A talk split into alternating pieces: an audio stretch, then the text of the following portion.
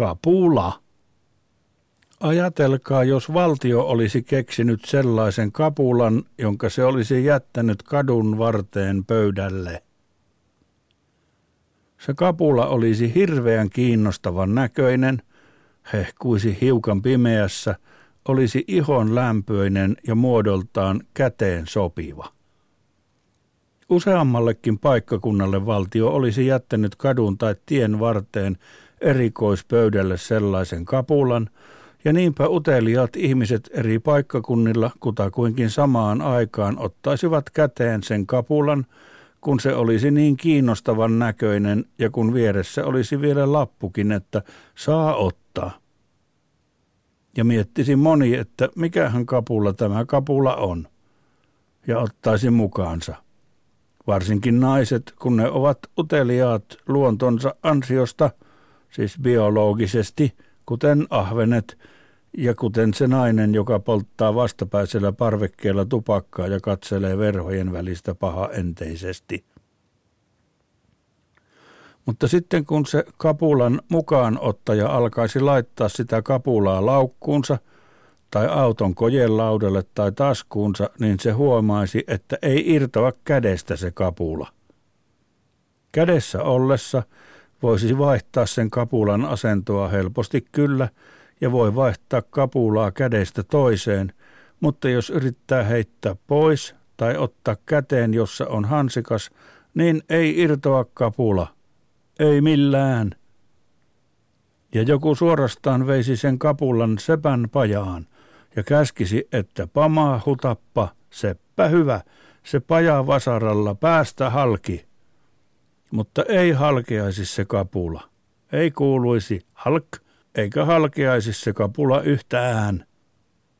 Ja sitten vahingossa huomaisivat, että sen kapulan voi antaa toiselle ihmiselle, kun antaa sen käteen ja toinen voi antaa kolmannelle, mutta kun on antanut sen toiselle, niin se toinen ei voi kovin pian antaa sitä takaisin sille, jolta sen sai, eikä semmoisellekaan, jolla se on äskettäin ollut, vaan vasta pitkän ajan perästä. Jää siis vaihtoehdoksi vain joko pitää sitä kapulaa kädessä tai etsiä joku uusi, jolle sen voi antaa ja joka sen suostuu ottamaan. Uutistoimittajat kun lähtisivät selvittämään, niin saisivat selville, että kapuloita on liikkeellä tuhansittain, ehkä sadoin tuhansin, niin että isossa kaupungissa kun katsoo kadulle melkein koska vain, niin näkee aina useamman ihmisen, jolla on kapula kädessä, ja aina joitakin, jotka kadun kulmassa tarjoavat kapulaa ohikulkijoille, että ota, ota. Ja sitten huomattaisiin, että jos kapulaa ei vaihda henkilöltä toiselle, niin se alkaa pitää semmoista omituista jänkättävää ulinaa se kapula.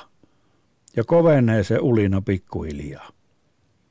Ulinan voi saada loppumaan, jos vaihtaa kapulaa kädestä toiseen, mutta tunnin perästä se alkaa ulista uudelleen ja se ulisematon aika vähenee päivä päivältä, kunnes ulisee melkein ihan yhtä soittoa – tai kunnes se ulina-ajastus nollautuu sillä, kun kapula vaihtaa omistajaa.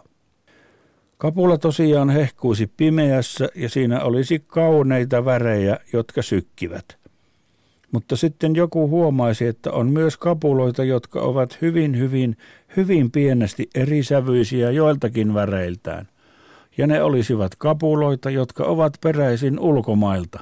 Sielläkin joku valtio on käynnistänyt kapulahankkeen ja ne ulkomailta Suomeen ajautuneet kapulat käyttäytyisivät muuten samoin, paitsi että niissä se ulina aika tulisi paljon nopeammin ja ne myös tuhauttaisivat rikin ja pierun hajua aika ajoin ja saattaisivat päästää verenhyytö naurun keskellä yötä kovalla äänellään, kun toinen nukkuu ja herää kammottavaan nauruun. Ha ha ha Niinpä ihmiset koettaisivat kaikin keinoin välttää saamasta ulkomaalta tullutta kapulaa ja syntyisi kiistoja, kun joku haluaa päästä kotimaisesta kapulastaan eroon ja toinen muuten ottaisi sen, mutta sanoisi, että en ota, kun se on kotimainen, kun väri on väärän sävyinen minusta. Ja toinen sanoisi, että katso paremmin, on, on kotimainen se. Ja toinen sanoisi, että ei ole kotimais, vaan ulkomais. Ja kohta ne jo tappelisivat ilmisti siinä kadun kulmauksessa kaikkien nähden. Mutta silti olisi pakko olla tarkka, kun monenmaalaisia kapuloita olisi liikkeellä. Ja kun ulkomaille menisi suomalainen, niin tullissa pitäisi aina näyttää kädet siellä ulkomaassa, ettei yritä salakuljettaa Suomen kapulaa sinne vaikka käsin selän takana, että ei mulla ole mitään kädessä selän takana. Ja Suomen valtio saisi huonoa mainetta, kun leviäisi tieto, että valtio on vaivihkaa ja epävirallisesti sanonut ulkomaille matkustaville suomalaisille, että viekää vaan Suomen kapula sinne. Laittakaa se vaikka jonkun humalaisen ulkomaalaisen käteen. Ja sen maan suurlähetystystä tulisi Suomen ulkoministeriön diplomaatti – tai peräti suurlähettiläs ja olisi kiusaantunut ja sanoisi hattuaan pyöritellen, että puhutaan, että täältä kuljetetaan kapuloita meidän maahan Suomen valtion epävirallisella siunauksella. Vaan ulkoministeri vain katselisi ikkunasta ulos ja sanoisi, että mitäs jos juuan kahvit? Ja soittaisi kelloa ja sihteeri toisi kahvia. Ja sitten ulkoministeri kylmästi olisi unohtavinaan, mistä oli puhuttu, ja se diplomaatti tai peräti suurlähettiläs joutuisi lähtemään tyhjin toimin.